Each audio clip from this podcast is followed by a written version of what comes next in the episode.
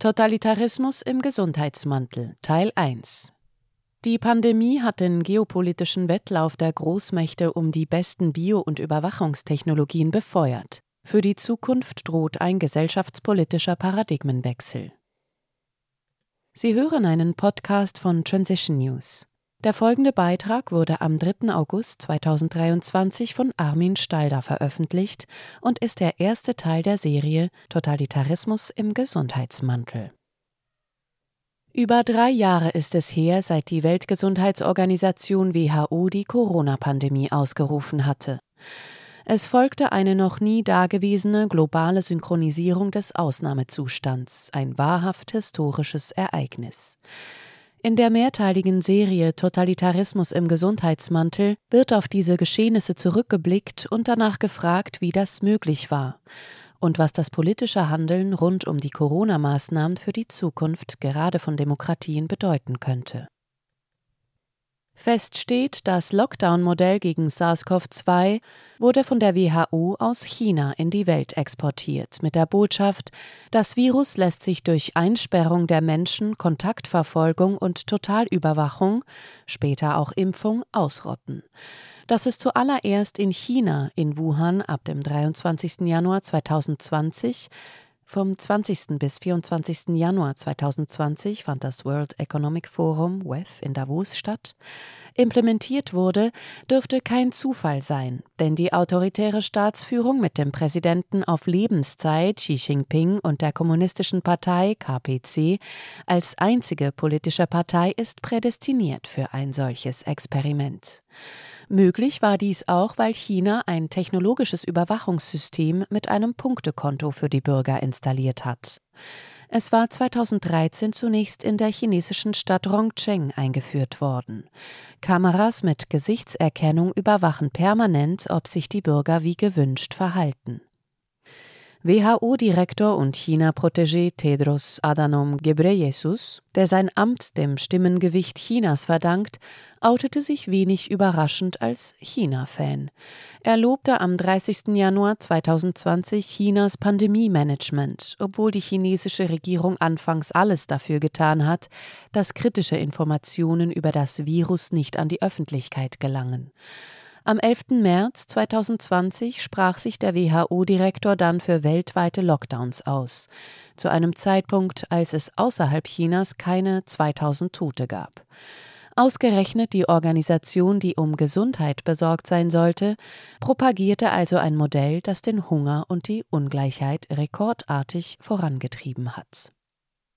Chinesisches Modell für Deutschland eine Studie im Auftrag des deutschen Bundesbildungsministeriums im Kontext der Kampagne Vorausschau erwägt die Einführung eines Überwachungssystems chinesischer Art. Deutschland ist das ökonomisch stärkste Land Europas. Es bekleidet deswegen eine besondere geostrategische Rolle. Allein die Tatsache, dass von behördlicher Seite über chinesische Überwachungsmodelle nachgedacht wird, lässt aufhorchen. Schließlich war auch das Lockdown-Modell nur eines von möglichen Szenarien im Bericht Scenarios for the Future of Technology and International Development 2010 der Rockefeller Foundation. Die Studie war bereits im August 2020 publiziert worden, blieb in der Öffentlichkeit jedoch weitgehend unerwähnt, Ausnahmen zum Beispiel RT, Welt und Heise. Einer der Studienautoren soll der Politikwissenschaftler Karim Fatih sein. Er nennt China explizit als Beispiel. Ethische Fragen spricht Fatih nicht an, außer dass es halt Diskriminierungspotenzial gebe. Kein Wort von einer gesellschaftlichen Diskussion, ob es erstrebenswert sein soll, dass künstliche Intelligenz KI zur Menschenführung eingesetzt wird oder ein Life-Coach die private Fitness überwacht. Alles dank Big Data und auf Kosten privater und intimer Detailinformationen. In China lenkt die Kommunistische Partei KPC die Menschen zum richtigen Verhalten. Dafür gibt es Punkte für den Bürger, ähnlich wie bei einem Kundenbindungsprogramm eines Unternehmens. Kauft der Kunde häufig ein, erhält er beim nächsten Einkauf Rabatte. Er wird konditioniert und belohnt sich einfach so verhalten, wie es die Regierung will. Keine Kritik, kein Aufmucken. Sonst gibt es Abzüge auf dem Punktekonto. Le Monde Diplomatique veröffentlichte 2019 eine Recherche über die Entstehung und den Pilotversuch in 43 Kommunen. Ein gutes Konto entscheidet beispielsweise über Beruf, Bildung, Reisen, Wohnen oder Gesundheitsversorgung. Der Historiker Daniele Ganser gibt in seinem Video einen kurzen Einblick, wie das chinesische Überwachungssystem funktioniert, wie es Menschen kontrolliert, manipuliert und Kritik systematisch unterdrückt. Dementsprechend wurde die Corona-Situation laut Ganser in den Medien wie folgt dargestellt. Gefährliches Virus, Abschottung und Überwachung, Virus eingedämmt, kaum Todesfälle. Die KPC lieferte die Hochglanzpropagandabilder dazu. Klinische Sauberkeit in Hospitälern und Intensivstationen. Im August 2020 gingen dann Bilder von Massenpoolpartys aus Wuhan um die Welt. Ergo inszeniert sich China als vorbildliches Beispiel. Diktatur führt zum Ziel. Gesundheit scheint in der Corona-Krise ein dankbarer Vorwand zu sein, um technokratische, digitale Instrumente zur Kontrolle zu verkaufen. Punktesystem zur Politiksteuerung. Die Studie namens Zukunft von Wertvorstellungen der Menschen in unserem Land des Bundesbildungsministeriums dreht sich um die Frage, was erwartet uns in den 2030er Jahren?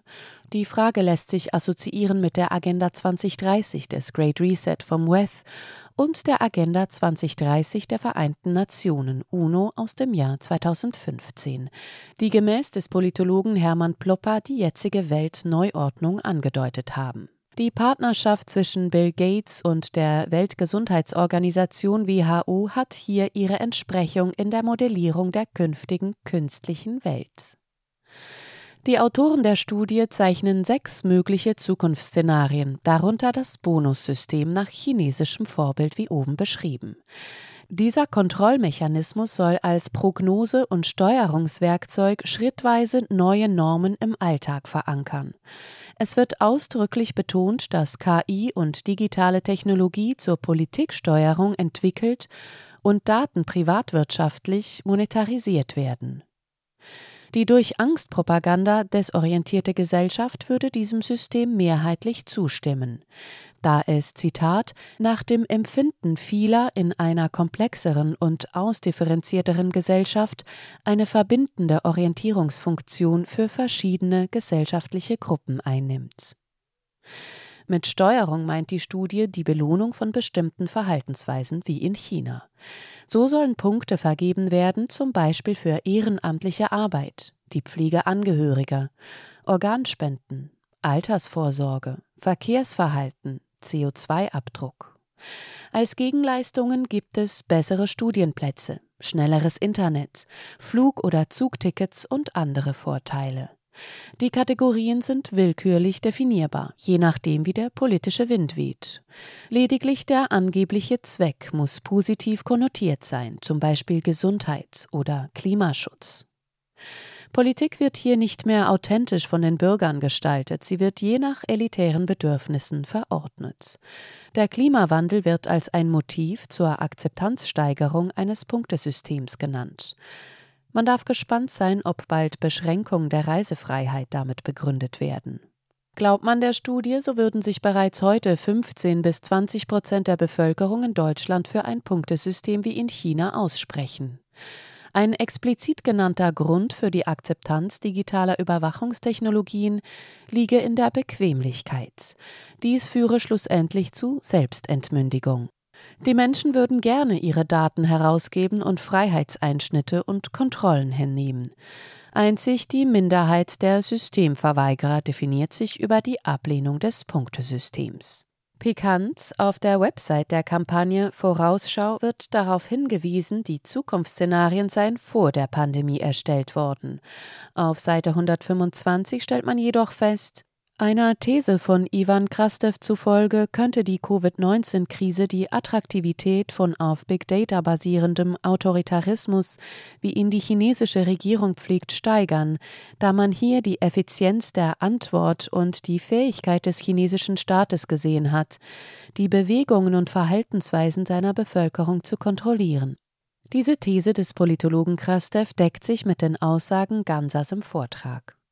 Auf Seite 127 wird der ideologische Einfluss der Transhumanisten-Clique des Silicon Valley und des WEF sichtbar.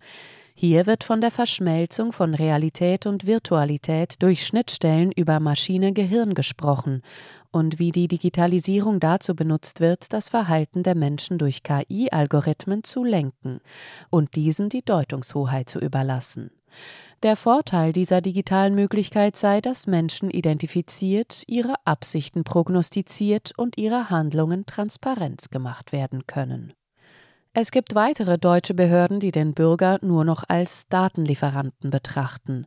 Das Bundesministerium für Umwelt, Naturschutz, Bau und Reaktorsicherheit skizzierte 2017 eine Post-Voting Society. In ihrer Smart City Charta schrieb das Ministerium, dass dank digitaler Überwachung das Verhalten der Bürger vorausberechenbar sei und der Bedarf an Wahlen deshalb abnehme. Überwachung im Namen der Gesundheit. In Deutschland scheint die Vorstellung des Big Tech Überwachungsprogramms verlockend zu sein, das durch Dauerpandemien legitimiert wird und Big Pharma konstante Impfprofite sichert. So glaubte Frank Montgomery, Chef des Weltärzteverbundes, dass Nachimpfungen gegen Covid langfristig bleiben. Ähnlich klang es bei WHO-Beraterin Susan Mickey, einer Maßnahmen-Hardlinerin. In diesem Zusammenhang ist die Versuchung naheliegend, Grund- und Freiheitsrechte dauerhaft zu beschneiden, wenn nicht sogar abzuschaffen. Es lässt sich einfach komfortabler regieren. So forderte etwa Baden-Württembergs Ministerpräsident Winfried Kretschmann harte Eingriffe in Bürgerfreiheiten während Pandemien. Es scheint unwichtig zu sein, dass das Ausnahmezustandsregime lediglich mit Notverordnungen aufrechterhalten wurde. Selbst Grundrechte wie die körperliche Unversehrtheit oder die Unverletzlichkeit der Wohnung wurden angegriffen. Bayern oder Spanien sind nur weitere Beispiele unter vielen, wo sich totalitäre Ambitionen breit machen. So sagte Bayerns Ministerpräsident Markus Söder, ohne Impfen keine Freiheit. Der Lockdown in chinesischer Überwachungsmanier operierte offiziell nicht im Namen der Repression, sondern der Gesundheit. Das Credo lautete mit Überwachungstechnologie gegen das Virus. Am besten noch mit grünem Strom. Deshalb sei es nötig, umfassende Kontrollen zu etablieren, wie es eben in einer Smart City der Fall ist. Wen kümmert die Privatsphäre oder Überwachung, wenn man dafür der Illusion nachhängen kann, der Regierung gehe es um die Gesundheit? Erst 2015 warnte der verstorbene FAZ-Herausgeber Frank Schirmacher mit zahlreichen Autoren vor technologischem Totalitarismus. Zur dauerhaften Kontrolle der Bevölkerung könnte auch hier ein Punktesystem wie in China eingeführt werden. Zum Beispiel wird jeder im Interesse der Gesundheit und der Solidarität genötigt, sein Impfabo zu erneuern, sonst drohen dem unsolidarischen Bürger Punkteabzüge. Dass technokratisch verordnete Werte inhaltsleer werden, ist selbsterklärend, aber es klingt gut. Die Sprache macht's. Sie hörten den ersten Teil der Serie Totalitarismus im Gesundheitsmantel. Das Video, worauf im Text verwiesen wird, finden Sie unter dem angezeigten Link zum geschriebenen Text auf transitionnews.org. Mein Name ist Isabel Barth, ich wünsche Ihnen einen schönen Tag und ich freue mich, wenn Sie für den zweiten Teil wieder reinhören. Dieser Podcast konnte nur entstehen, weil zahlreiche Leserinnen und Leser Transition News regelmäßig durch Spenden unterstützen. Wenn auch Sie uns unterstützen wollen, klicken Sie den entsprechenden Button auf unserer Webseite an. Vielen Dank und merci vielmal.